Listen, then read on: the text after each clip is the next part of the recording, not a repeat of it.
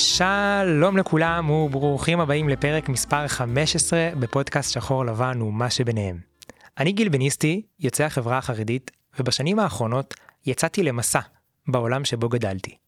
דרכו למדתי לגשר בין האדם שאני כיום ובין הילד בתוכי שעדיין נמצא שם. בכל פרק אני מראיין שתי דמויות, אחת מצידה השחור לבן של המפה, והשנייה מהגוונים שביניהם. היום נמצאות איתי כאן באולפן פייני סוקניק, מורה ויזמת חינוכית בחברה החרדית, ואנג'י מלייב, אשת חינוך מיוחד ויועצת חינוכית. שלום, מה שלומכן? טוב, תודה. שלום, כיף להיות פה. איזה כיף לארח אתכן, תודה רבה שבאתן, וסוף סוף אה, אנחנו נפגשים, אז בואו נתחיל. מי שיאזין אה, לדרך שבה הצגתי אתכן, יחשוב שאנחנו הולכים לדבר בפרק על אה, חינוך. אז זהו שלא, יש לי הפתעה. היום אנחנו נדבר על נושא מאוד רווח בחברה הישראלית, אומרים אחד מתוך שלוש, אבל בואו לא ניכנס לסטטיסטיקה, גירושין. פייני, את מגיעה מהחברה החרדית, מהעיר חיפה, במקצועך את מלמדת אנגלית, למרות שבכלל למדת מוזיקה בילדות. בואי ספרי לנו קצת על עצמך. אני היום גרה בירושלים, אני מגדירה את עצמי כחיפאית שגרה בירושלים, כי למרות שאני עשר שנים בירושלים, עדיין חיפה בלב ובנשמה, והגעגועים לים זה לא, לא, לא נעלם אף פעם, אני חושבת. למרות שירושלים מדהימה, ושהירושלמים יסלחו לי, ירושלים מדהימה. אבל אין בים. אין בים. אמ, אז אמ, אני מורה, הייתי מורה. כנראה תמיד אני אשאר קצת מורה, כי אנשים אומרים לי כשאני uh, מתחילה לדבר, את בטח מורה. נכון, היית מורה? יש משהו ב, בדיבור, בצורה שבה דברים מדברים, וזה גם לא אשמתי, כי גם אימא שלי מורה, אז יכול להיות שגם למדתי את זה ממנה. מהמשפחה.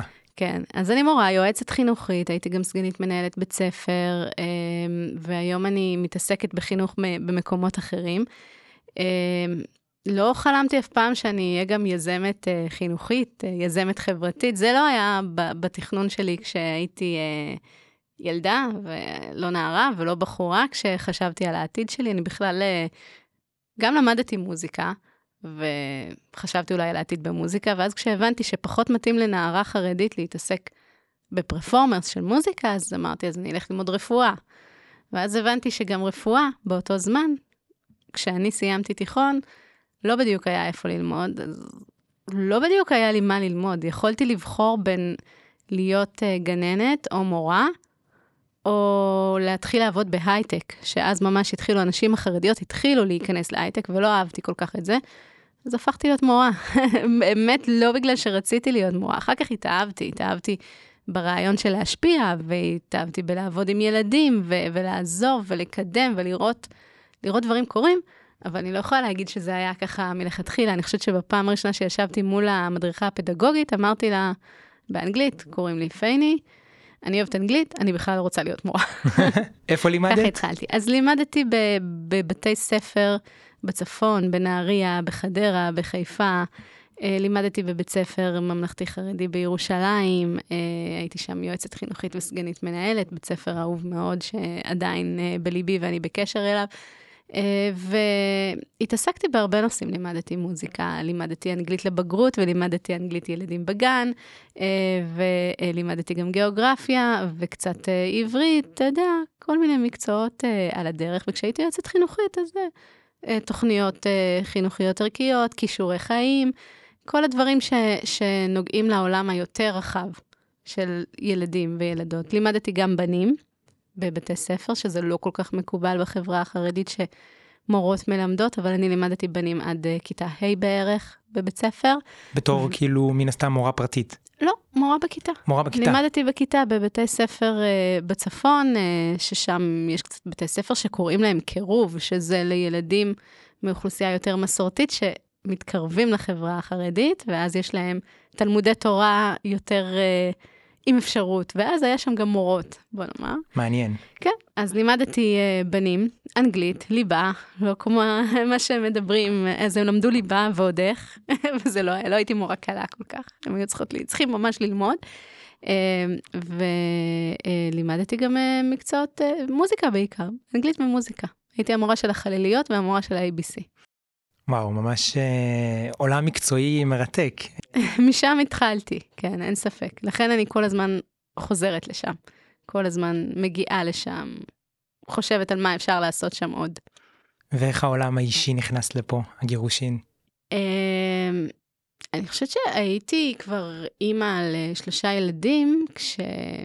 גם כשהבנתי שמשהו לא כל כך טוב בזוגיות, לקח לי זמן להבין, לא בדיוק uh, הסבירו, לא בדיוק ידעתי מה לא טוב, הרגשתי שמשהו לא טוב, אבל זה, זה, זה היה קשה מאוד. Uh, היה, היה פחד מאוד מאוד גדול מלדבר על הדברים, uh, גם מושג של ללכת לייעוץ זוגי זה רק אם יש לך בעיות אקוטיות, אז כאילו, מה, אני צעירה ואנחנו צעירים ואנחנו זוג כל כך חמוד ויש לנו ילדים קטנים והכל לפי הסדר, אז, אז למה, למה לחפש את הבעיות, כאילו? אבל, אבל לא היה טוב, כאילו, ו, ולא הבנתי אפילו מה לא טוב בפרספקטיבה של שנים אחר כך, כשאני מסתכלת עכשיו על המציאות, כשאני מבינה דברים עכשיו, אני יודעת להגיד לך בדיוק מה היה לא טוב.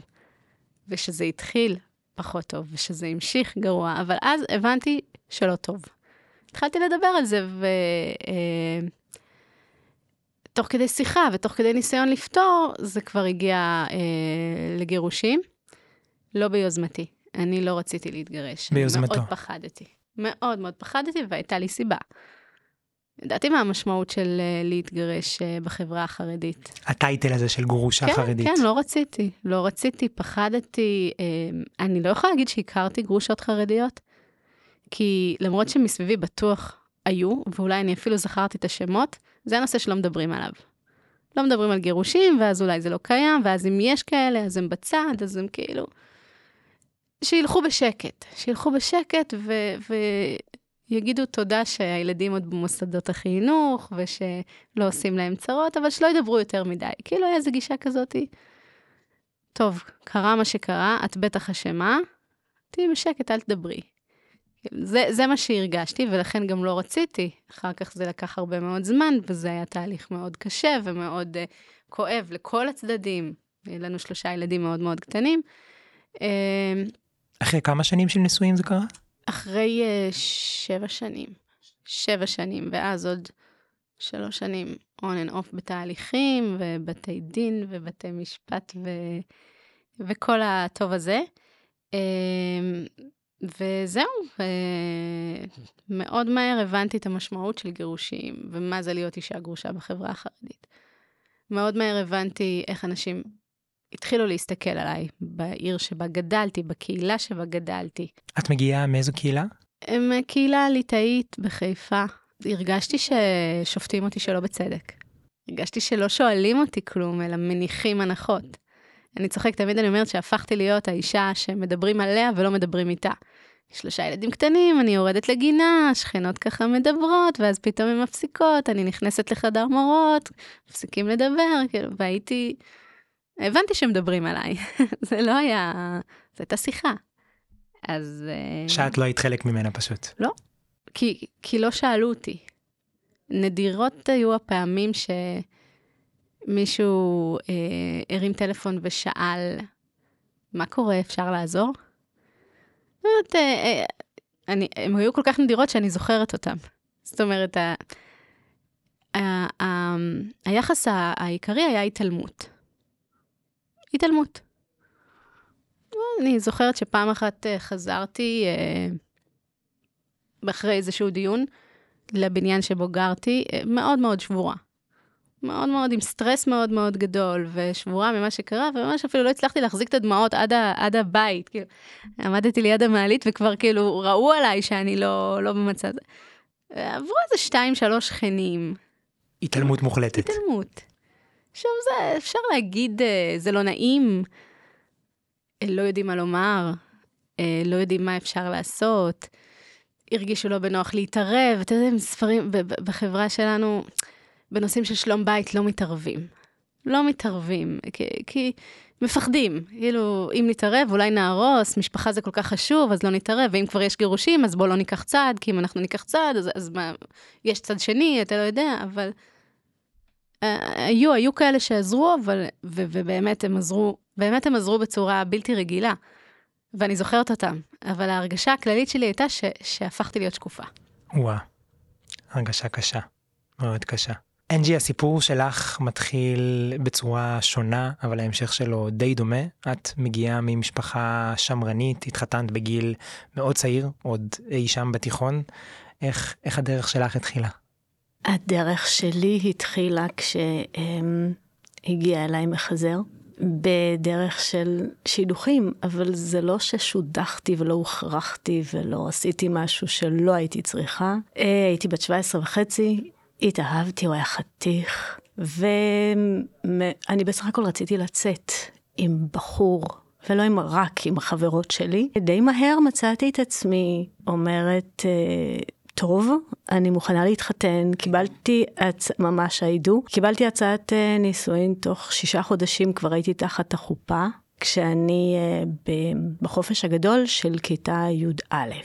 גרתי בתל אביב, ו... התחתנתי, המחנך שלי היה בחתונה, חברות מהכיתה, והרגשתי מצליחה. וואו. דברים כאלה לא, אני לא חושב שרואים במאה ה-21 היום בתל אביב. וטוב שכך. אז uh, אני, אני מאמינה שהתחתנתי לא מהמניעים הנכונים. הייתי ילדה קטנה מאוהבת, וניסיתי ופשוט עברתי בית מהבית של ההורים שלי לבית של uh, בעלי, עם אימא שלו ואחיו, והייתי כל בוקר לובשת את המדים, תלבושת בית ספר, לוקחת את התיקייה הגדולה שלי, ונוסעת מנתניה לבית הספר, לתיכון שלמדתי בו. אז זה ממש השתנה, פתאום היה לי בעל בנוסף, אבל אה, חמותי הייתה מבשלת, הייתה מכינה לי סנדוויצ'ים בבוקר, וזה היה ממש להחליף משפחה במשפחה. עדיין נשארת ילדה קטנה. נשארתי ילדה קטנה עד גיל 40. כן, אז התחתנתי. את אמרת, פייני, שאת אה, לקח לך קצת זמן להבין שמשהו לא בסדר, אז לי לא, לא לקח כל כך הרבה זמן. אני הבנתי ממש למחרת. וואו. כן. יום אחרי החופה הבנת שזה לא זה? כן. אבל uh, אמרתי, כמו שאת אמרת, אני, מה זאת אומרת, uh, אני אצליח, אני חייבת להצליח, אנחנו צעירים, אנחנו יפים, אנחנו רק התחתנו, ואין משהו שאני לא מצליחה, ואני אצליח. וניסיתי, וכל פעם uh, ניסיתי עוד קצת ועוד קצת, אבל uh, הבנתי שהניסיון שהניס, בא רק מהצד שלי, ואין את הצד השני שהכל בסדר, זאת אומרת, הכל בסדר, אנחנו מקימים משפחה, הקמנו, ילדתי שתי בנות, אחת אחרי השנייה, בסוף כיתה י"ב הייתי בהיריון. אגב, אני סיימתי אה, י"ב עם אה, בגרות. עם בגרות ובטן. בטן בסוף, כן, זה משהו שלא כל אחת מקבלת, ואני זכיתי. אה, ב-19 וחצי הייתי כבר אימא. שנתיים אחרי זה הייתי שוב אימא, בגיל 21, כי מה זאת אומרת, אנחנו כאן להקים משפחה. וזה מה שעשינו. ויש לנו ילדות יפות, ו... ועזרה וחמותי, ו... והכל מאוד יפה. אבל משהו בפנים בי, אני מבינה שזה לא זה, זה לא מה שרציתי. אבל זה מה שאני אקבל, כי, כי אני אהפוך את זה. אני אעשה את זה. אני אשנה אותו. אני אשנה, אני, אני לא אשנה כמו שאני אגרום לו. אני אגרום לדברים לעבוד. וכל פעם שהעזתי להגיד, משהו לא מסתדר, זה לא מוצא חן בעיניי, אז הוא פשוט אמר לי, אין בעיה, הדלת פתוחה. את יכולה ללכת לרבנות. ולא רציתי. לא רציתי. מכל המשמעויות, כמו שאת מנית, פייני, אה, אני אמנם לא באה מהחברה החרדית, אבל אה, אני אה, משפחה מסורתית, וגם אני לא הכרתי נשים גרושות. גם אני לא רציתי להיות כישלון. אני לא כישלון, אני אצליח, אני אגרום לזה לעבוד, אני אעשה כל מה שצריך. והבנתי שכל פעם שאני מנסה להצליח, אני מורידה את הראש. מילדה מרדנית, הפכתי להיות למרצה. ומה שעוד היה חשוב לי זה שאף אחד לא ידע. אף אחד לא ידע. כלפי חוץ. שלא תהפכי להיות אה, נושא שיחה, כמו שפייני מקודם הזכירה. אני כן נושא שיחה, אבל נושא שיחה טוב, מצליח. לא רוצה להיות נושא שיחה, לא מצליח. ומתי הגעת למסקנה שזהו זה וחייבים אה, לפרק את החבילה? הרבה זמן, הרבה זמן. אני, למרות שידעתי ש, שזה לא זה, זה לא קרה. והיה שלב, היה שלב ששם כן, הבנות היו כבר בנות שש, וארבע, ואני אמרתי לו, אוקיי, אז בוא נלך לרבנות. והוא היה בשוק, ואמר לי, זה בסדר, אני סולח לך. ואמרתי לו, לא, אנחנו נלך לרבנות. זה היה רגע של אומץ, זה היה רגע מאוד אה, מכונן בחיי. זה היה ביום שישי, ביום ראשון בבוקר אמרתי לו, יאללה, הולכים לרבנות. לא, זה בסדר, אני סולח לך, הכל טוב. לא, אנחנו נלך לרבנות. הלכנו לרבנות, ו... ואמרנו, שנינו רוצים להתגרש. ואז אמרו לנו, אוקיי, רשמנו, אז אה, תלכו, תחזירו אלינו בעוד שלושה חודשים. עושים תהליך של אה, שלום בית מן הסתם. סוג של, הם, הם, הם מקווים שמשהו שם יסתדר, ולא שנתנו לנו ייעוץ או שום דבר כזה. הלכנו, ומאותו רגע אני ראיתי במבט שלו שהוא מסתכל עליי אחרת.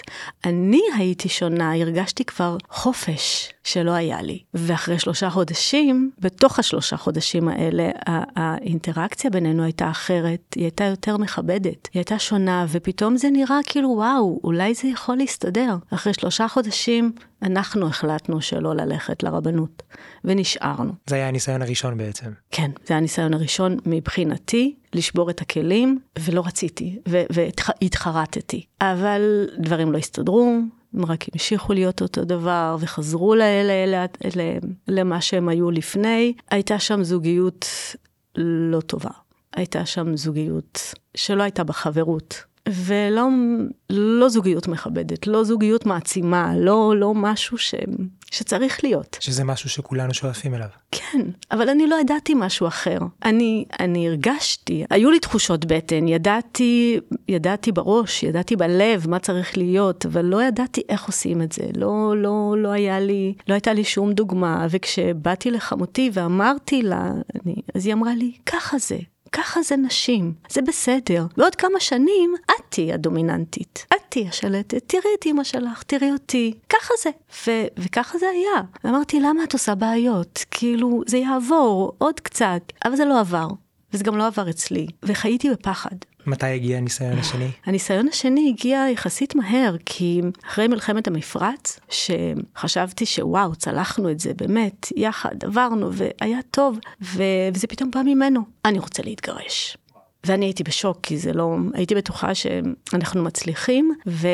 ואז אמרנו, אוקיי, אז אנחנו נלך להתגרש, זה היה במרץ, אמרנו, נחכה לקיץ, ליוני, כדי לא לפגוע ב, בלימודים של הבנות, ונעשה את זה, כי, כי לא היה שום דבר, אה, לא הייתה איזושהי אלימות מאוד אה, קשה, שאי אפשר יותר, אפשר לסחוב עוד קצת. זה לא היה משהו אקוטי. לא. לא, לא, לא פיזית אקוטית, אבל נפשית כן. אז, אמ, ואז בפסח אה, נסענו, אני והילדות נסענו להורים שלי בתל אביב, ו... והיה לי כיף.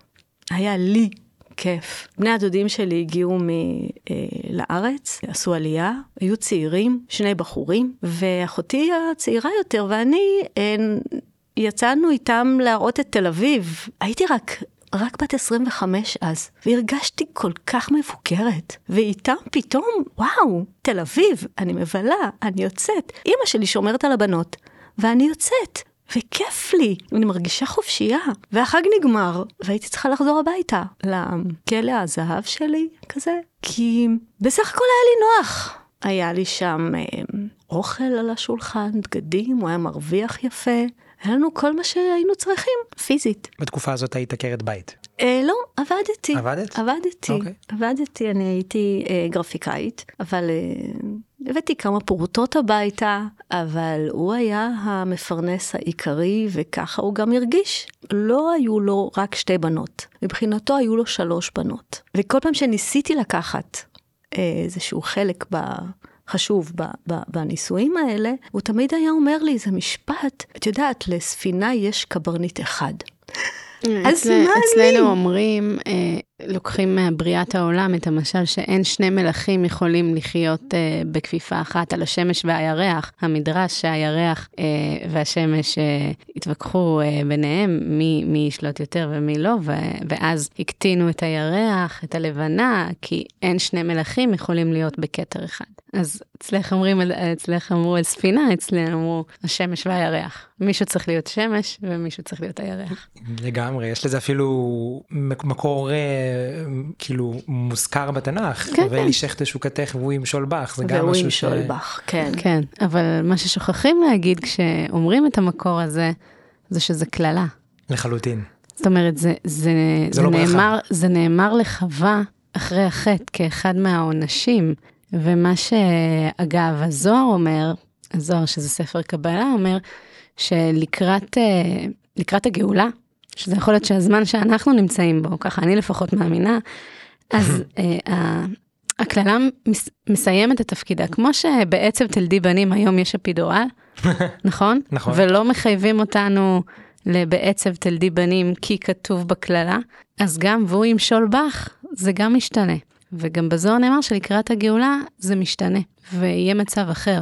יהיה מצב שהתוואים ישתנו, וגברים לא ימשלו יותר בנשים, הזוגיות תראה אחרת. זה ממש אה, אה, מדובר אחרת, יש אפילו ציטוט מהנביא, יבא השם אה, אה, בשרה לארץ, נקבה תסובב גבר. זאת אומרת, משהו משתנה לקראת הגאולה. עכשיו, אם אתה רוצה לקחת את הסיפור של פמיניזם ואת הסיפור של אה, שוויון בזכויות ומעמד האישה ולחבר אליו משהו מהזוהר, אז הנה, התחבר קצת. זה עובד, שזה קללה, זה לא ברכה. והוא ימשול בך, זה לא ברכה. לחלוטין. אז אמ, בעלי, ואני אה, קוראת לו בעלי לשעבר, כי הוא באמת היה הבעלים שלי, הוא לא היה איש חרדי ולא דתי, אבל הוא ידע שאלישך תשוקתך, והוא ימשול בך, והוא משל. את זה הוא ידע לעשות, גם את זה לעשות, ואני לא רציתי לחזור. אני לא רציתי לחזור הביתה אחרי החג.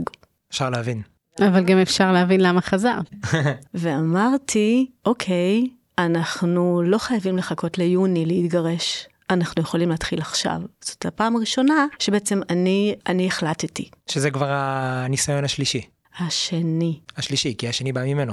זה אם היה... סופרים את הפעם אה, הראשונה, ואז את הפעם השנייה, לא, זאת הפעם השנייה. זה כשהוא הציע, אוקיי. ואמרנו נחכה ליוני, אוקיי. והפעם אני אמרתי, אני- אני התכוונתי לחכות ליוני, אבל הבנתי שאני לא חייבת לחכות ליוני, אני רוצה עכשיו לסיים. אוקיי. אז, אה, ואז פתאום הוא התחיל לחזר, ופתאום הוא אמר לי, את יודעת, כולם בעבודה אומרים לי שלא כדאי וכולי, וכל הסביבה נכנסה לעזור לנו להגיע לשלום בית. ואני כבר לא רציתי, אני לא רציתי. ושמתי לו איזשהו תנאי שהייתי בטוחה שהוא לא יעמוד בזה, אבל אה, להפתעתי הוא כן עמד בזה, וחזרנו.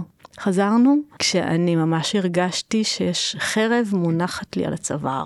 מה, היה לחץ חברתי? כן. אה, תישארו נשואים? כן, ב- כן, ממש. של הקהילה, של, המשפחה. ממש, כולם, כן. יש לכם משפחה טובה, יש לכם איזה ילדים. משפחה יפה אתם. איזה משפחה יפה אתם, אתם כל כך מוצלחים, מה פתאום לפרק משפחה? מה פתאום לפרק? הכל אפשר לעשות.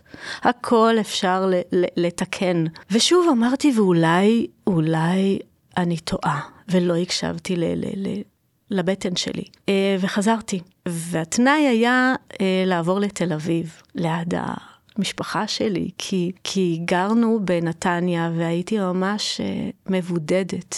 הייתי לבד, לבד לבד. וכשעברנו לתל אביב אמרתי, וואלה, פה יש לי קצת שליטה, וחיינו שלוש שנים בתל אביב.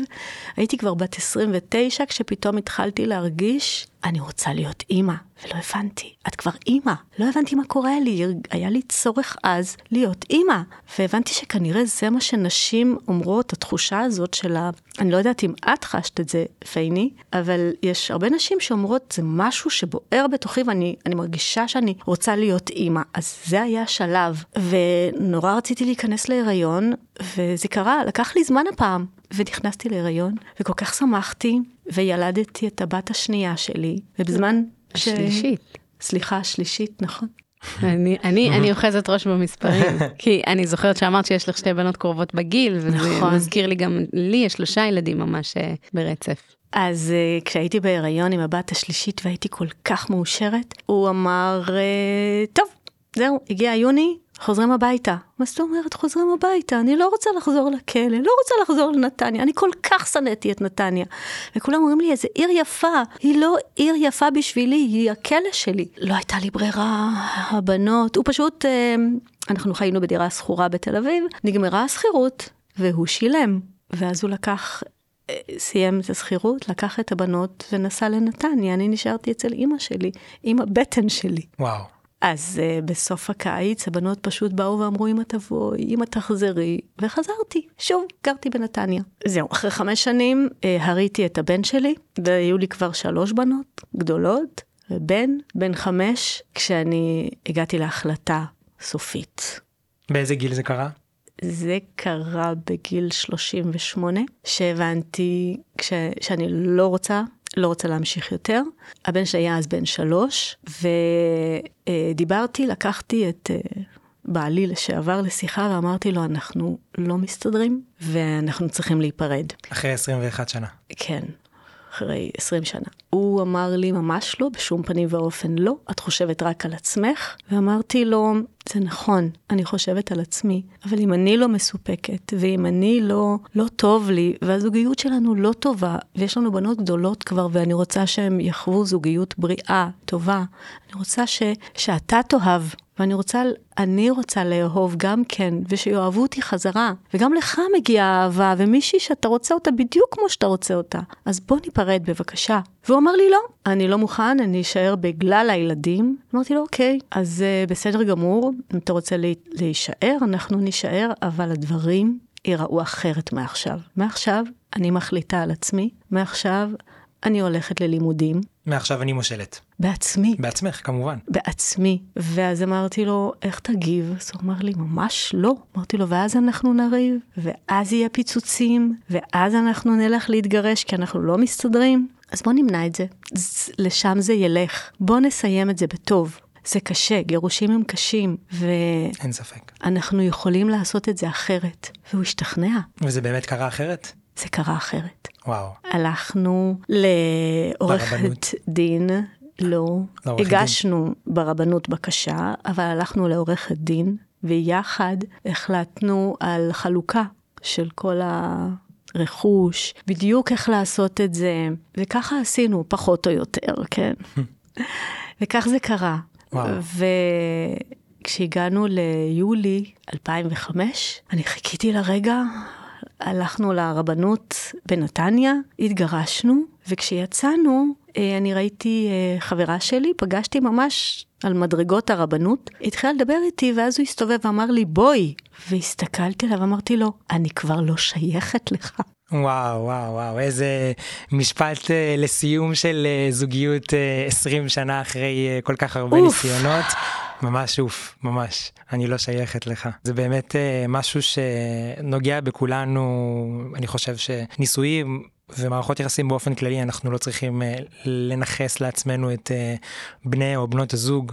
ובאמת uh, אני רוצה לעבור uh, אלייך פייני. את הקמת עמותה העונה לשם באשר תלכי שבדיוק עושה את הדברים האלה ומעניקה תמיכה וסיוע לנשים חרדיות במהלך גירושין ואני אשמח שתרחיבי על הפעולה על הפעולה שלה. טוב אז קודם כל באמת אי אפשר שלא להתרגש אנג'י ממה שסיפרת פה אני מצאתי את עצמי מזדהה עם, עם הרבה דברים, עם הרבה חלקים בתיאור שלך. אה, סיפורים לא דומים, אבל את החוויה האנושית של להיות בזוגיות שלא עושה טוב, ו- ו- ו- ולהרגיש אה, להרגיש, אה, כלואה בפנים, כשזה לא משנה מי, מי, מי הסוהר, לפעמים אנחנו הסוהרות של עצמנו. נכון.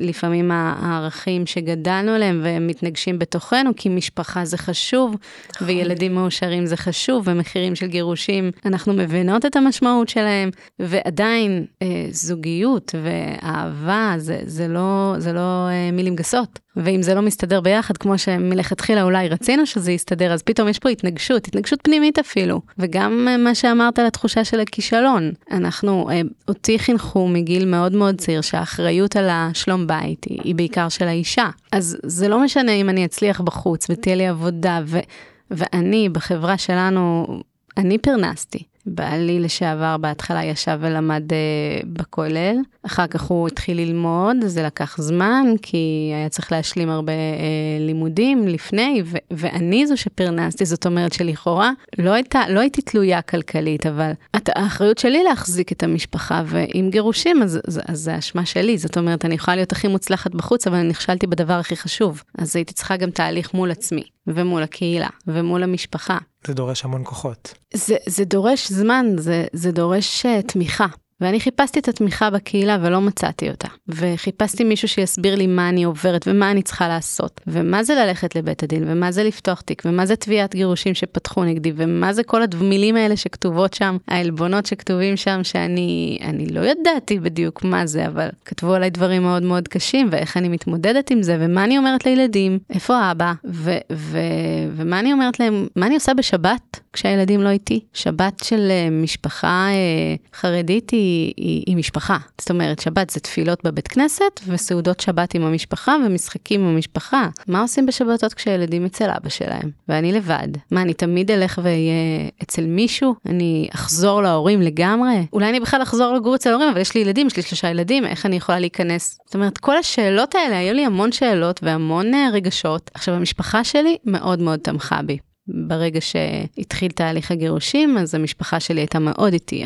האחים שלי, ההורים שלי ליוו אותי באמת לכל מקום, ואני לא יודעת איפה הייתי בלעדיהם, כי אה, את אמרת שהיה לך תהליך מאוד יפה, ובהסכמה, אצלי זה לא היה יפה, לא היה בהסכמה, ולולא המשפחה שהייתה ממש מלווה אותי פיזית לדיונים, אני, אני לא יודעת איך הייתי יוצאת. גם ככה יש צלקות, אבל לא יודעת איך הייתי יוצאת בלי זה. אז אה, הם מאוד תמכו בי, אבל כמה את יכולה להעמיס על המשפחה שלך? רוצה לספר, רוצה לשתף, עוד פעם לספר לאבא ואימא כשאני יודעת שהם לוקחים את זה מאוד ללב. חיפשתי חברות, חברות שלי כבר לא הבינו אותי, הם כולם היו נשואות, הם לא רצו להיכנס לזה. היו חברות ילדות שהפסיקו לדבר איתי. ואלה שלא הפסיקו לדבר איתי, הם לא הבינו מה אני עוברת. זה רחוק מהעולם שלהם. העולם שלהם זה עולם של משפחה, והתמודדות משפחתית, ו- ולידות, וקריירה, ושאלות של התקדמות בעבודה, ואיך מחנכים ילדים, והשאלות שלי זה אחר. בית משפט, והוצאה לפועל, ובית הדין, ותראו מה אומרים עליי. איך אני אדבר איתם על זה? אז חיפשתי מישהו שתומך ולא מצאתי. מצאתי ארגון אחד, יכול להיות שהיו בקהילה הכללית, בחברה הכללית, אולי פה ושם, גם, לא יכולה להגיד שמצאתי הרבה. זאת אומרת, יש עזרה נקודתית לייעוץ משפטי פה, לטיפול פסיכולוגי שם, לקצת זה, אבל, אבל זה, זה לאסוף, זה לעבוד בלמצוא את העזרה. צריך משהו שיאגד את הכל. עכשיו חיפשתי בחברה החרדית, מצאתי משהו בירושלים, אה, ארגון נחמד שמלווה נשים חד-הוריות, ואז התקשרתי. עכשיו, אה, גם הזדהיתי אנג'י עם מה שאמרת, גם אני הייתי מישהי שמצליחה. והקמתי משפחה מוצלחת וקריירה ועבודה והיינו זה. האקט הזה של להרים טלפון לבקש עזרה הוא, הוא אקט מאוד קשה. אמ, אז, אז הרמתי את הטלפון לארגון הירושלמי וביקשתי עזרה. ומי שדיברה איתי הייתה מאוד נחמדה, אבל היא אמרה, אנחנו לא יכולים, אנחנו לא יכולות לעזור לך כי את גרה בחיפה. שזה מבחינתי, זה, זה, זה היה כל כך כואב בזווית שלי, כי, כי אמרתי, מה אני נענשת פעמיים? קודם כל, אני בתהליך שאני לא מבינה מה קורה, ו, ואין לי שליטה, ואני לא מבינה, תעזרו לי, אני מבקשת עזרה, ואז אתם אומרים, בגלל שאני לא גרה בירושלים, אז אתם לא יכולים לעזור לי? זה היה נשמע לי... אבסורדי. כל, כל כך כואב, עזוב אבסורדי. אבסורדי זה כבר ברמה אחרת, כשאני כבר מסתכלת ומתכננת משהו אחר, אבל זה כמו סטירת לחי. כי... לא, זה כמו שאני אתקשר ל... ל, ל לא יודע מה, לאצולה או ל, ל, למשטרה, והם יגידו לי, תשמע, אנחנו לא נותנים שירות אה, באזור שלך. אבל אני לא מאשימה אותם, כי הם היו, זה תלוי תקציבי אה, עירייה, מקומיים, הם באמת לא, לא יכלו עכשיו, אבל אני צריכה עזרה, ואני גרה בחיפה. ואני חושבת שהורדתי אז את הטלפון ואמרתי, אוקיי, צריך לעשות משהו. עכשיו, לאט לאט התחלתי לדבר פה ושם עם חברות שהבנתי שהן גרושות. תובנות כאלה שפתאום מתחילים לזהות, אוקיי, כנראה היא גרושה, כאילו, ואז לברר ואז להבין, אוקיי. ושמעתי מהם את אותם, את אותם שאלות ואת אותה חוויה של בדידות. של חוסר יכולת לדבר על הדברים, של חוסר הבנה של המורכבויות. לפעמים הם היו גם בלי תמיכה של המשפחות, לי עוד הייתה תמיכה משפחתית. לפעמים הם עשו צעד נגד המשפחה כשהם לבד, ו- ואם הם יוצאות גם נגד המשפחה, אז מי תומך בהם אם הקהילה לא תומכת? מה נשאר? זה, זה הם והילדים שלהם. וכשהבנתי שזה לא רק הסיפור שלי, זה, זה קידם אותי עוד צעד. פתאום הבנתי שזה סיפור שלנו. בסדר? יש לו מאפיינים מאוד מאוד דומים בחברה החרדית. ואז כשהבנתי שזה סיפור של הרבה נשים בקהילה החרדית, פתאום הבנתי שזה לא סיפור של נשים, זה סיפור של קהילה. זה לא יכול להיות רק אנשים. אנחנו חלק מקהילה, יש פה קהילה שלא יודעת להתמודד עם סיפור הגירושים, שעוד לא למדה להתמודד איתו. וגירושים לא הולכים להיעלם מהעולם, והם תמיד יהיו, ויש מסכת שלמה בגמרא על, על גיטין, על איך, זאת אומרת שכבר בזמן הגמרא אנשים התגרשו, וזה בסדר. אנחנו, היהדות היא לא נצרות קתולית, שמתחתנים עד שהמוות יפריד בינינו, זאת אומרת, אפילו אני מהתפיסה החרדית הערכית שלי, ידעתי שמותר להתגרש. ולפעמים רצוי ולפעמים מצווה. לא ידעתי בדיוק הכל, אבל ידעתי את זה. הייתה לי באמת חברה דתייה, שכשבאתי לפני ואמרתי לה, אני רוצה להתגרש, ואת כאילו דתייה, ו- ו- ופחדתי להגיד לה, אז היא אמרה לי, את יודעת, אנג'י, יש מקרים שיש מצווה להתגרש. לגמרי. ועכשיו אני שומעת את זה בפעם השנייה. המילה הזאת שלה, העידוד הזה, הגושפנקה הזאת שהיא נתנה לי, כל, כל מה שיכולתי לקחתי, ו, וזה היה לי צידה לדרך. כן. אז אני הבנתי ש, שהקהילה לא יודעת להתמודד. מה זה הקהילה? קהילה זה, זה אני, זה המשפחה שלי, זה החברות שלי, זה הקולגות שלי, זה, זה כל החיים שלי. אני עוברת משהו, ולכאורה החברה החרדית היא חברה שכל כך תומכת וכל כך עוזרת. ואם חלילה מישהו חולה, אז זה, ואישה יולדת, אז עוזרים לה. וחס וחלילה מישהו מתאלמן ויש יתומים, אז פותחים להם קרנות ונותנים להם צדקה ואוספים להם כסף. רק פה, רק פה, הזה... בנושא הזה, כלום. והיו לי שתי ברירות. יכולתי לבחור לכעוס על הקהילה, לכעוס ולעזוב אותה. ו- וזה קורה, זה קורה. אנשים שחווים חוויות מטלטלות והקהילה לא נותנת להם את, ה- את המענה, פשוט עוזבים ומחפשים קהילה אחרת שתיתן להם את המענה. ו- והייתה לי אפשרות להגיד, אוקיי, אין את זה, אז, אז אני אעשה את זה. עכשיו, שואלים אותי הרבה פעמים, יש לך ביקורת, את מדברת בביקורת על החברה, החברה החרדית. שואלים אותי, למה לא עזבת? למה את לא עוזבת? אה, ואני לא מדברת על החוויה שלך, גיל, כי אני ממש לא מכירה ולא נכנסת, אז, אבל למה אני לא עזבתי? זה כי אני הרגשתי שאני אוהבת הרבה דברים בחברה שלי, אני רוצה שהילדים שלי יגדלו בחברה שלי, זאת אומרת, אני הכרתי את העולם. לא, לא משך אותי שום עולם אחר. ויש איזה משפט ש, שאני מסבירה אותו לאנשים ואומרת אותו, ככה אני חיה. דבר שהוא לא מושלם, לא עוזבים. מנסים, מנסים לתקן. עכשיו, לו אני הייתי הבן אדם היחיד בחברה החרדית שנלחם בתחנות רוח ומתקן דברים, אז הייתי אומרת חבל על הזמן, אני לא אצליח. אבל מכיוון שאני יודעת שיש הרבה אנשים טובים, כל אחד בתחום שלו, שמנסים לתקן, שמנסים להעלות למודעות, שמנסים לשפר, אז אמרתי, אוקיי, אני בסביבה טובה, אני אשאר, אבל אני אתקן. עכשיו, חלק מהתיקון זה לומר ביקורת, לומר אותה כלפי פנים, ללמוד איך להגיד אותה בצורה הנכונה, בסדר, אני אגיד את הביקורת, אבל אני אומרת את הביקורת שלי מתוך אהבה. אני אומרת את הביקורת מתוך רצון לתקן. אז גם סביב הנושא הזה אמרתי, אוקיי, אף אחד לא מטפל, אני אקים ארגון. עכשיו לא ידעתי כלום, הייתי מורה עם תלוש משכורת. איך מקימים ארגון? לא ידעתי, לא ידעתי איך מקימים ארגון. והייתה שבת אחת שהייתי לבד, בלי הילדים, וכבר היו לי כמה חברות uh, גרושות. וגם הם היו בשבת בלי הילדים, אז עשינו שבת ביחד. זה בדרך כלל מגיע אחרי השלב שאתה בוכה בשבתות לבד. יש את ההתחלה, בוכים, בוכים, בוכים, בוכים, מסתכלים החוצה, רואים את כולם הולכים עם המשפחות המאושרות. אתה מניח שהן מאושרות, אני מניחה, לך תדע מה קורה. בפנים. אבל, אבל רואים משפחות יפות ושלמות, ורק אני לבד אה, עם עצמי ועם התאריך לדיון הבא, ועם הילדים שאני לא יודעת איך הם יחזרו, ומורכבויות רגשיות סביב הנושא הזה. ואז כבר הזמנתי חברות לשבת, אמרתי, אוקיי, ננוח. בכל זאת אימא לשלושה ילדים קטנים, לפחות שאני אנוח בשבת כשהם לא איתי, ו- ודיברתי איתם על זה, ואמרתי אני רוצה להקים ארגון שיעזור לנשים כמונו. אז אחת אמרה לי, הסתכלה עליי ואמרה לי את משוגעת. כאילו את לא מספיק מה שאת עוברת ברמה האישית, אה, רבנים מתערבים לך בחיים, אה, אנשים מדברים עלייך, קורה כאילו, את, תראי, תראי במה את מתעסקת כבר שנים. מה, מה נסגר איתך? כאילו, יגידו שאת פמיניסטית, יגידו שאת רוצה להרוס את המשפחות החרדיות, יגידו שאת רוצה לפגוע בקהילה החרדית מבפנים, אני לא, אני לא בזה. אחת אחרת אמרה לי, תקשיבי, אני התגרשתי, אני רוצה להשאיר את הפרק הזה מאחוריי, לא מעניין אותי. אני רוצה להתחתן פעם שנייה, לבנות זוגיות חדשה, לא רוצה לזכור, לא רוצה להתעסק, לא רוצה לדבר, לא. לא רוצה להילחם מלחמות של לא אחרים. לא רוצה להילחם, לא רוצה, נלחמתי מספיק, אני עייפה, אני רוצה לבנות לעצמי את החיים הטובים. ואחת אמרה לי, תקשיבי, זה רעיון מצוין, צריך את זה, לי אין כוח, אם את תעשי את זה, אז אני אעזור לך. ואז אותה חברה באמת עזרה לי הרבה מאוד שנים. זאת אומרת, הייתי צריכה את המישהי שתגיד, אני אהיה איתך. וממש חיפשתי איך להקים ארגון. עכשיו, אני, אני לא מגיעה מ... מ... יכול להיות שהייתי אישה, נערה, בחורה יזמת. כי יזמתי כל מיני דברים, אבל, אבל בעולם, בעולם הזה, להקים ארגון, לא, לא ידעתי כלום. וראיתי פרסום לתוכנית של ארגון ויצו, שגם את ארגון ויצו לא הכרתי. אפרופו ויצו בתל אביב, כאילו, מה לי ולתל אביב? אין לי קשר לתל אביב, אני... חיפאית בדם. אני חיפאית בדם, וגם אם אני מגיעה למרכז זה לבני ברק, כחרדית. תל אביב בשבילי היא עיר... לא, היא, אני מרגישה זרה. אני, אנחנו מקליטים פה את הפודקאסט בבית אריאלה, זו פעם ראשונה ש, שרגלי דרך. דרכה. עכשיו, מקום מקסים, אבל הלכתי לספריות בחיפה ובירושלים ובבני ברק. תל אביב היא, היא מקום, אבל פתאום ויצו תל אביב עושים תוכנית מנהיגות וכותבים, יש לך משהו לעשות, אנחנו נעזור לך. אז באתי לראיון, ואמרתי להם, אני רוצה להקים ארגון שילווה נשים חרדיות במצבי גירושים.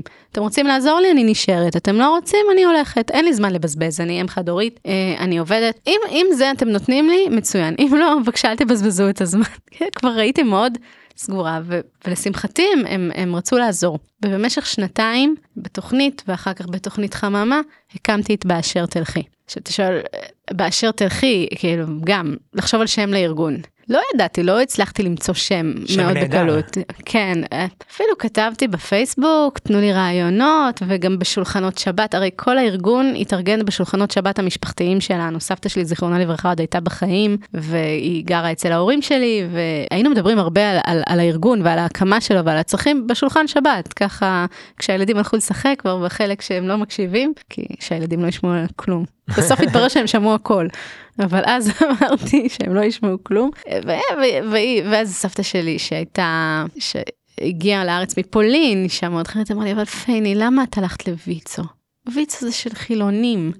למה לא הלכת להדסה? הדסה זה דתיים לאומיים, זה, זה קצת יותר קרוב. אמרתי לה, סבתא, אבל רק ויצו עשו תוכנית, מה אני אעשה? אף אחד בחברה החרדית לא עושה תוכנית לעזור לנשים להפעיל יוזמות. ויצו עשו, אז הלכתי. ואז דיברנו על, על, על, על העמותה ועל השם, ומישהו הציע את אה, באשר תלכי. עכשיו, לא הציעו ממש את באשר תלכי, אמרו אל אשר תלכי, כי הציטוט ממגילת רות, שבה אה, רות אומרת אה, לנעמי, אני איתך, זה אל אשר תלכי ילך, באשר תליני אל- אלין, עמך עמי, אלוהיך אלוהי, ובאשר תמותי אמות, ושם אקבר. כאילו איזושהי אמירה עד הסוף. זה בעצם אמירה מכוננת אה, של הגיורת הראשונה נכון. המפורסמת. אז כשאמרתי, אל אשר תלכי זה ארוך, בוא נקצר את זה לבאשר תלכי, ואהבתי את הרעיון. כי קודם כל, מגילת רות היא מגילה שבעיניי מסמלת התמודדות של נשים עם קשיים. עם קשיים, משברים משפחתיים מטורפים, אובדן מאוד גדול, ניסיון להקים לעצמם חיים חדשים. ויש פה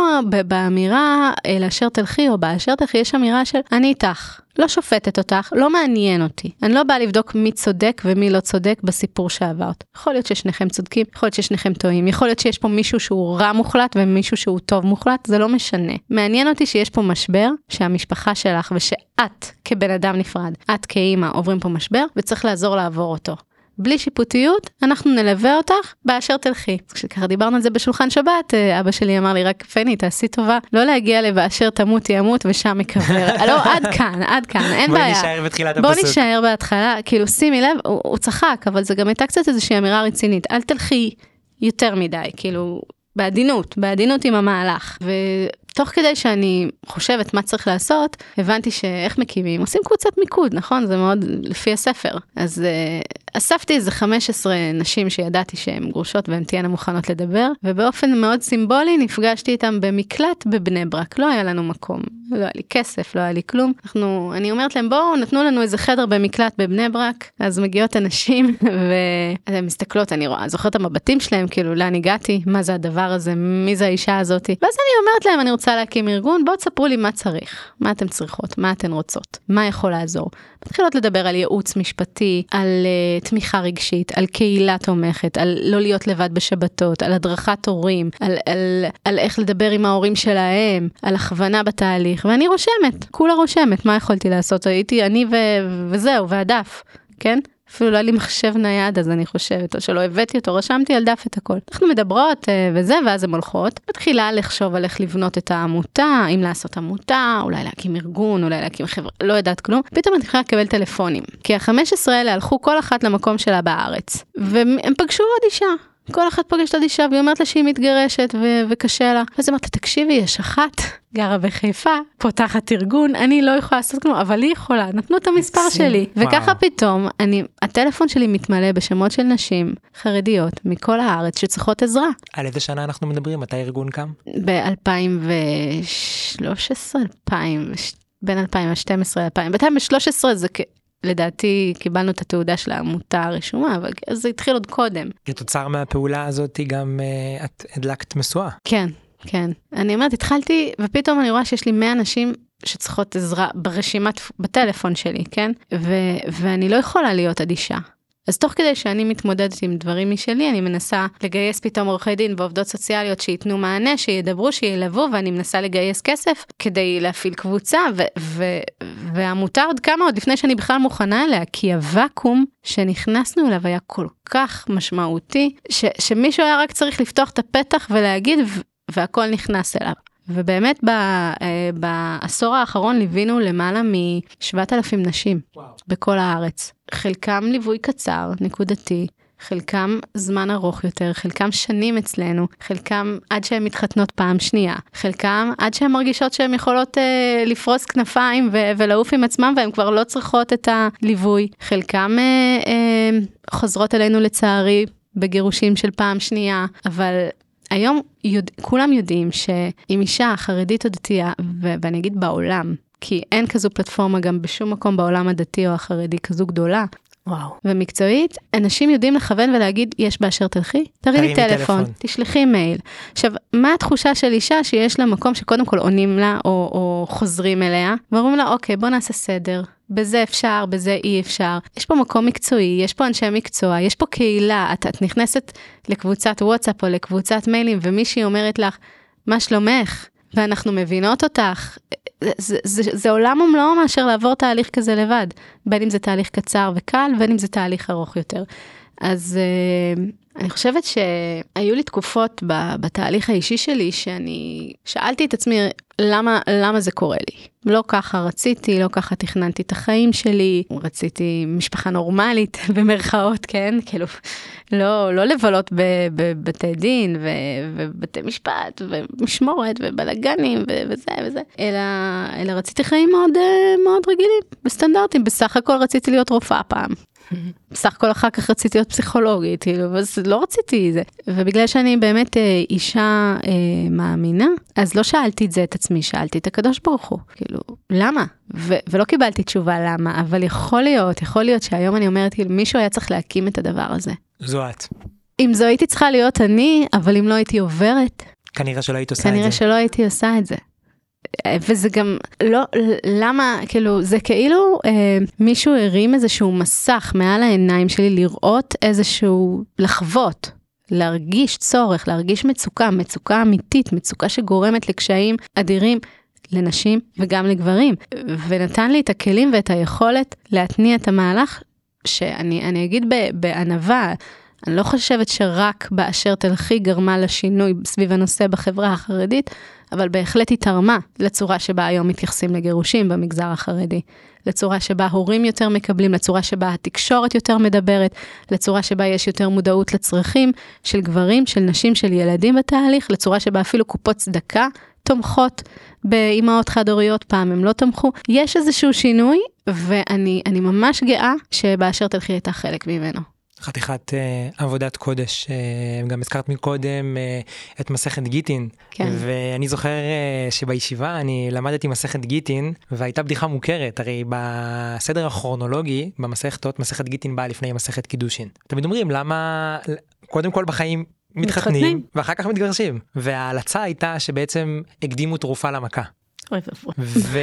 ושמענו את הקשיים עכשיו בזוגיות אה, שלכן ואני מאמין שעוד הרבה אנשים חווים את הקשיים האלה ורציתי לשאול האם תמיד אחד יהיה תרופה ואחד יהיה מכה או ש...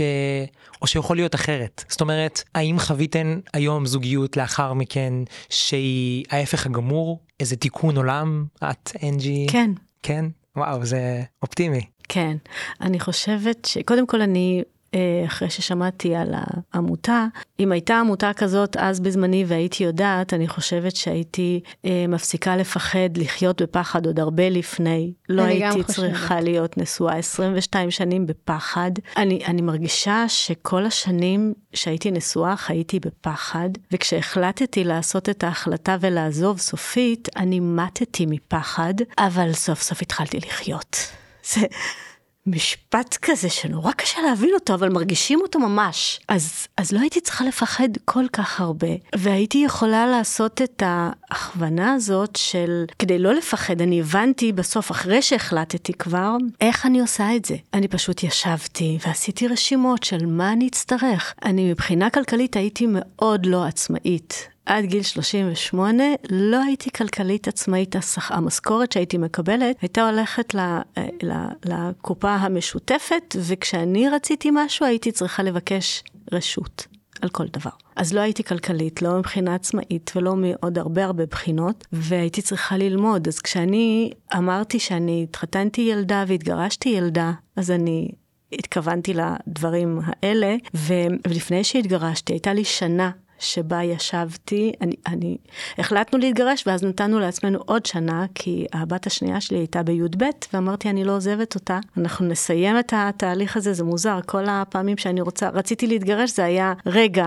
הילדים, הילדים. זה שלא יפגע בלימודים, זה מעניין. ובשנה הזאת אני בניתי את עצמי, מסתבר. אני אמנם הורדתי את הכנפיים שהרגשתי שהם ממש, אני מתחילה לפרוס אותן, אז הורדתי אותן, אבל זאת שנה שממש עשתה לי טוב. כי אני בניתי את עצמי. אני ממש ישבתי ותכננתי מה אני רוצה בבית שלי, איך אני, מסק... איך אני, איך אני שוכרת דירה בכלל, מה אני צריכה. אה, חסכתי כסף. ב- ב- בשנה הזאת אמרתי לו, זהו, המשכורת שלי, היא, היא, היא שלי. חסכתי לעצמי סכום קטן וקניתי לעצמי את הרכב הראשון שלי, שאני נהגתי בו, שאני קניתי אותו מכספי, זאת הייתה עצמאות, זה היה להרגיש עצמאות, אלה דברים שילדים, שנערים, שבחורים ובחורות אחרי צבא מרגישים, ופה אני בגיל 38-9 מתחילה להרגיש עצמאות, זה, זה היה לי מאוד מאוד חשוב ובונה, ואחרי שבניתי את העצמאות שלי, אז אה, אחרי הגירושין אני... פרצת. פרצתי, אני טרפתי את החיים. אני הייתי ילדה קטנה שנמנע ממנה המון. וכדי שאני אתחיל את הבגרות שלי, אני חייבת לספק לעצמי את כל הצרכים הקמאיים האלה, הילדיים האלה, ו- ו- ויש כאלה שיגידו, סליחה, את אם חד-הורית, את צריכה להסתכל על הילדים שלך, את צריכה עכשיו, את לבד להיות אחראית. אבל היו רגעים שלא, שאני טיפלתי בעצמי קודם, ו- ואני חושבת שזה היה נכון. זה היה נכון, כי אם אני לא הייתי מטפלת בעצמי, לא יכולתי לטפל בילדים שלי ובמשפחה שלי, ועשיתי את זה לעצמי. הבאתי, סיפקתי את הצרכים שלי, ואני רואה את זה עכשיו כשאני מחנכת, אני מחנכת של, של חטיבה. והייתי גם שלוש שנים מחנכת בתיכון, וזה מה שאני רוצה שהם ילמדו, הנערים והנערות, אה, מה הצרכים שלהם, שהם יזהו את זה כבר עכשיו, ולא יעשו דברים כדי לרצות אפילו את, ה, את העולם, את החברה, כי ככה עושים. כי ככה עושים. כי ככה ללכת. עושים. אני רוצה שתלמד להסתכל בתוכך, בפנים. אז אני מחנכת, ואני מורה להמון מקצועות, בגלל שאני מורה לחינוך מיוחד, אבל אני יותר מתחברת למחנכת לחיים, כישורי חיים, כמו שאמרת, ו- ו- ואני כל הזמן שואלת אותם, מה אתם חושבים? לא מה חושבים בשבילכם. והרבה פעמים הם מתחילים, אה, לא יודע, לא יודע, הכל בסדר, לא יודע. אין. אצל אנג'י אין דבר כזה. אתה יודע, תסתכל עמוק עמוק בפנים ואתה תדע. וזה משהו שאם אני, לי, בזמנו היו שואלים אותי, אולי כנראה שלא הייתי מתחתנת, כנראה שלא הייתי בתוך החובה את כל הדברים האלה. וכן חשוב לי להגיד, לנשים, את מטפלת בנשים שהן כבר בתהליך של הגירושין, אחרי שהם החליטו, אני מתארת לעצמי. כן. לי חשוב לדבר לנשים שעוד... מתנדנדות. שהן אפילו לא שם, שהן פוחדות. אז ברגע שישבתי ותכננתי, הדברים נראו הרבה יותר uh, מעשיים, הם יישומיים, אני יכולה לעשות אותם, ממש לפרוט את כל הדברים האלה למעשים קטנים, ושלב אחרי שלב. ופתאום uh, האוויר שאני נושמת הוא שלי. ההצלחות הקטנות הן, הן, הן שלי, וגם הכישלונות הם שלי, וזה בסדר, זה שלי. אף אחד לא מחליט בשבילי. אין יותר את הבוי. אין בוי, אין בוי. אני באה מתי שאני רוצה, לאן שאני רוצה, איך שאני רוצה, אבל אתה דיברת על זוגיות מיטבית שהייתה לי, וכן, חצי שנה אחרי, אמ, נקטפתי, עוד לא הייתי מוכנה, אבל uh, הגיע הגבר שנתן לי אהבה, אני לא ידעתי איך מקבלים אותה, אני, הוא לימד אותי לאהוב. היינו בזוגיות ארוכה, אמנם and off, כי הייתי צריכה ללמוד, וכל פעם שהיה לי קצת קשה הייתי קמה ובורחת, והוא חיכה לי, וכל פעם הייתי חוזרת. אז... וזה מאוד מאוד מרגש, הוא באמת אהב אותי, אותי. אז כן קיימות מערכות יחסים יותר מיטיביות. אחרות. אני... כן. גם אצלך זה ככה, פייני? אני גם... אה, אז אני, אה, אחרי באמת למעלה משלוש שנים, שלוש שנים בערך אה, התגרשתי, ושנה אחר כך התחתנתי. וואו. בנישואים שניים. אני נשואה כבר כמעט עשר שנים בנישואים שניים, מאוד טובים, ברוך השם. יש לנו ילדה משותפת, אז בעצם יש לי שלושה ילדים מהנישואים הראשונים, לא יש שני ילדים מהנישואים הראשונים, ויש לנו ילדה משותפת אחת בת חמש, מתוקה. Uh, יש לנו ממש משפחה משולבת, שלי שלו שלנו, על כל האתגרים של uh, משפחה משולבת. מדהים. אבל, אבל uh, אפרופו חוויה מתקנת, אז, אז כמו שאנג'י אמרה, צריך ללמוד. כי כשאת, כשאתה לא יודע מה רע ומה לא, מה טוב, ואתה הולך בזרם, אז אתה גם לא מזהה, רק אחרי שאתה חווה משהו טוב, אתה אומר, אה, ah, אז ככה זה כשזה טוב. כן. לא אין, ידעתי. אין, לא ידעתי, לא ידעתי שככה זה מתנהל, לא ידעתי שככה מדברים, לא ידעתי שככה מתקבלות החלטות, אה, לא ידעתי ש, שיש דברים שנאמרים, שנעשים. בצורה, אה, ככה זה שזה בסדר. זאת אומרת, אה, אה, העצב שלי הוא, אפרופו מה שאת אומרת, שלא מספיק מכינים לפני. לא מספיק אומרים מה בסדר, איך זה ייראה בסדר, מניחים שכולנו נדע. איכשהו. איכשהו, מה זה זוגיות טובה ומיטיבה. מניחים שכולנו אולי גדלנו במשפחות שראינו את זה, או שהספרים שקראנו או הסרטים שראינו ילמדו אותנו. גם לא מספיק מדברים על, על, על הנורות האדומות. על מה לא בסדר. ו- ו- ואז כשנכנסים לתוך סיטואציה של זוגיות, בין אם זה בנישואים ובין אם זה עוד לפני נישואים, איך אפשר לדעת? כאילו שסבתא שלי, זיכרונה לברכה, הפולניה, כשבאתי וסיפרתי לה שאני מתגרשת, אז היא מסתכלה עליי ואמרה לי, פייני, את היית בחורה כל כך חכמה.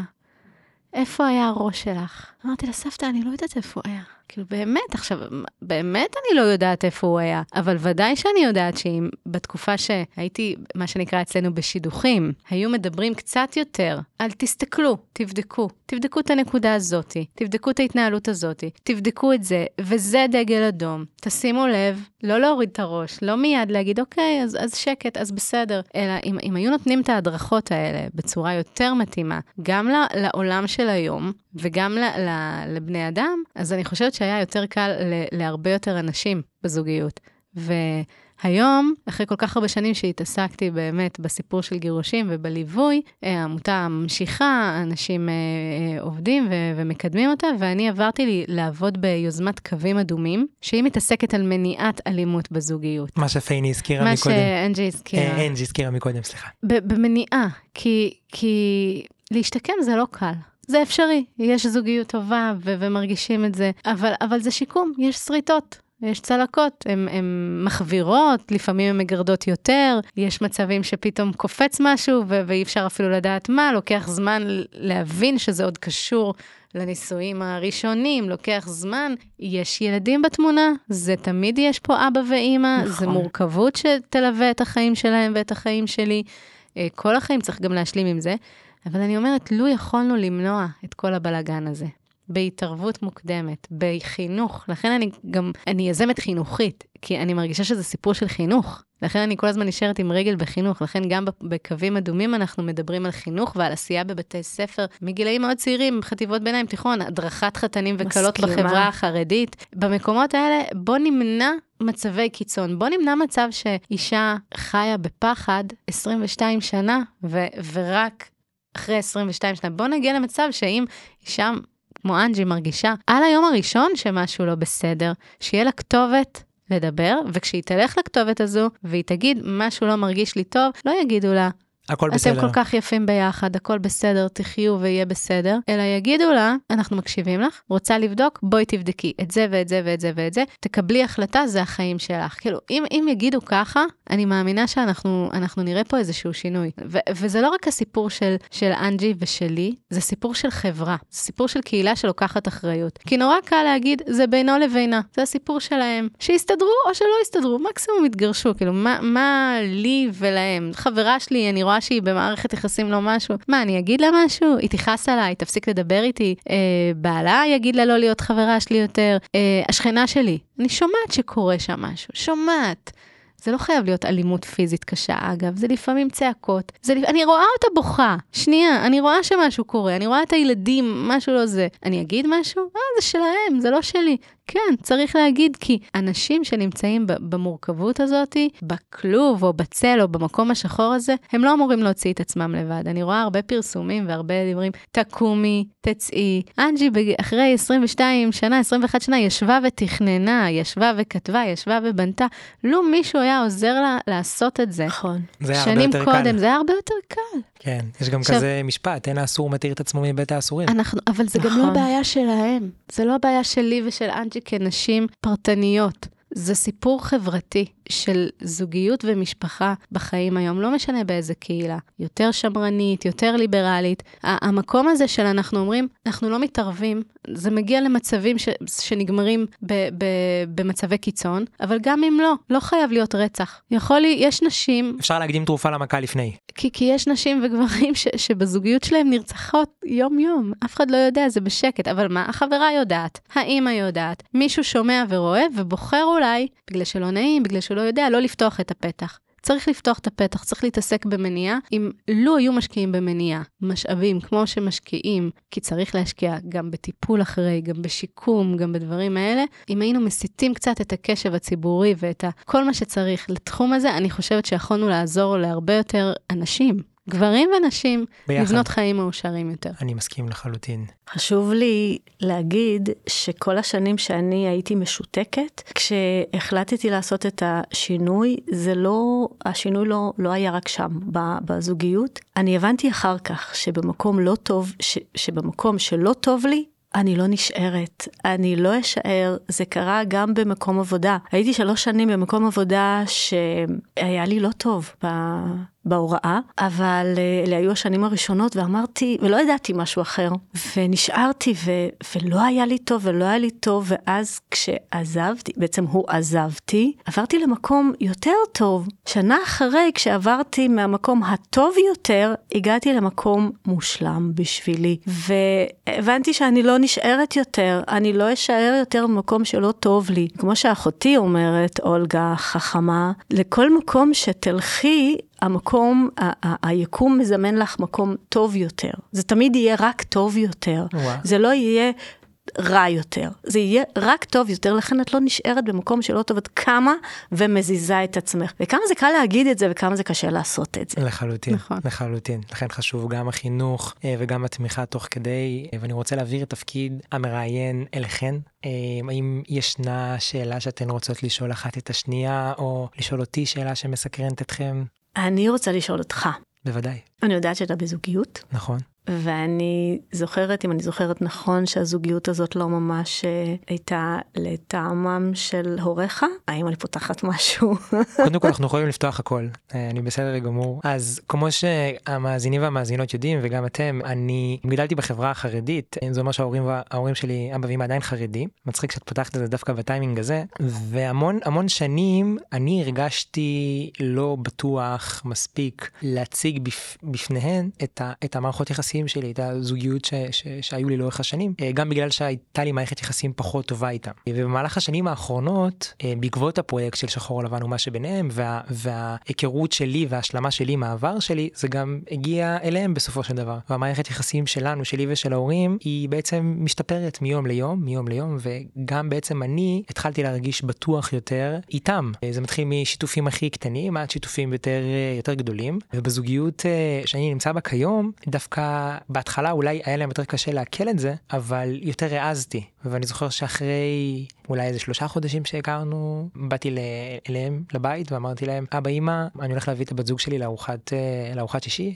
סעודת שבת, אה, כמו שקוראים אצלנו בבית, ולא האמנתי על עצמי שאני אומר את זה. זה היה משהו אבסורדי מבחינתי לבוא ולהגיד שאני הולך ולהביא מישהי אה, לבית של ההורים שלי, זה לא שאנחנו מתחתנים מחר, וזה עדיין היה מאוד מאוד אה, מרגש. אחד הרגעים היותר מרגשים ובמהלך התהליך הזה שהם עוברים איתי כל יום ויום הם גם עברו תהליך איתה והם מקבלים אותה ככל שיותר עובר הזמן ואני מעריך אותם על זה ובכוונה דיברתי על הטיימינג אני off the record או on the record whatever אנחנו אמנם מקליטים את זה היום בתאריך של היום אבל אתמול אתמול סגרתי וורט לא אומרים אצלנו וורט. סגרת וורט, אתה חוזר לילדות החרדית שלך. לילדות החרדית שלי. התארסת? לא התארסתי באמת, אני אומר בכוונה, סגרתי וורט. זה השלב הקודם לאירוסים. השלב הקודם לאירוסים. החלטתם שאתם רוצים להתחתן. מתישהו. אה, סוג של, אני אסביר מה עומד מאחורי זה. זה בעצם וורט זה מסיבת תנאים בין הצד של החתן לבין הצד של הכלה וזה אפילו טרום אירוסין. ויש איזשהו רגע סימבולי ששוברים איזשהו צלחת. מוכר לי, גם אני עברתי את זה, לא קראנו לזה וורט, אבל אה, גם אני עברתי. זה היה כאילו מותר לצאת. אז כן, אז זה מה, היה אירוע? אז היה, זה היה אירוע, שנייה, זה היה אירוע, אירועון, אה, וזה בעצם התחיל מזה שהבת זוג שלי אמרה לי, תקשיב, אתה מכיר את ההורים שלי, אני מכירה את ההורים שלך, אנחנו יוצאים לא מעט זמן. בוא נפגיש אותם. בוא נפגיש אותם. מתי, מתי הם ייפגשו? בוא, בוא, בוא נעשה את זה. ואם באמת לא הייתה לי את ההתפתחות הזאת שלי עם ההורים שלי, ואת ההתפתחות שלי האישית עם העבר שלי, שהדחקתי אותו כל כך הרבה שנים זה לא היה קורה וכשהיא אמרה את זה לפני כמה שבועות אמרתי לה אוקיי סבבה בואי נעשה את זה וזה באמת קרה וישבנו אתמול באיזה מסעדה קשרה למהדרין איזה כמה שעות ישבנו ודיברנו ובאמת באמת הם הכירו שוב לא באמת אה, כן, סגרנו תנאים הבנתי, בקטע של מתי להתחתן ואיך וכמה ולמה אבל זה בהחלט אה, זה בהחלט קרה. אז מזל טוב. אפשר להגיד מזל טוב. זה איזושהי הצהרת כוונות כזאת. לחלוטין. כי לא פוגשים, לא מפגישים את ההורים אם זה לא משהו שמתקדם. ממש. אז זה מרגש מאוד. תודה רבה. אני מאחלת לך זוגיות, המשך זוגיות אה, מאושרת ו- ובריאה ומתפתחת, שמצמיחה את שניכם בעצם ביחד. ו... אמן. כן, תודה. שיהיו חיים טובים, אתה יודע, אנחנו פה מדברים על, ה, על, ה, על המורכבויות. יש מורכבויות גם בזוג, בזוגיות בריאה וטובה ונורמלית. וזה צריך להיות ככה. צריך להיות. זה טבעי. ואני מאחלת ש, ש, שתהיו תמיד בצד הבריא והטבעי והמתפתח, ושיהיה לכם טוב ביחד. וואו, אמן. תודה רבה. בנימה אז אופטימית. אז הנה, אנחנו מסיימות באופטימיות רבה. ממש נימה אופטימית. כן. אמ, אז אה, לסיכום היום אה, למדתי מכן שבאמת גירושין זה תהליך מאוד מאוד מורכב וגם למרות המורכבות שלו אנחנו עדיין יכולים להתפתח ממנו ולהגיע לעוצמות אה, ולצאת לחופשי ולהשתחרר ולעשות את כל מה שאנחנו רוצים. ואני רוצה להודות לכן פייני ואנג'י שבאתם וחלקתם את הסיפור הכל כך אישי והמרגש שלכן ולכן המאזינים והמאזינות שהקשבתם לו. תודה רבה לאולפן בית אריאלה, למריה רוזנבלט, שהיא גם בת הזוג שלי, הטכנאית והעורכת הראשית. אני הייתי גיל בניסטי, ניפגש בפרק הבא.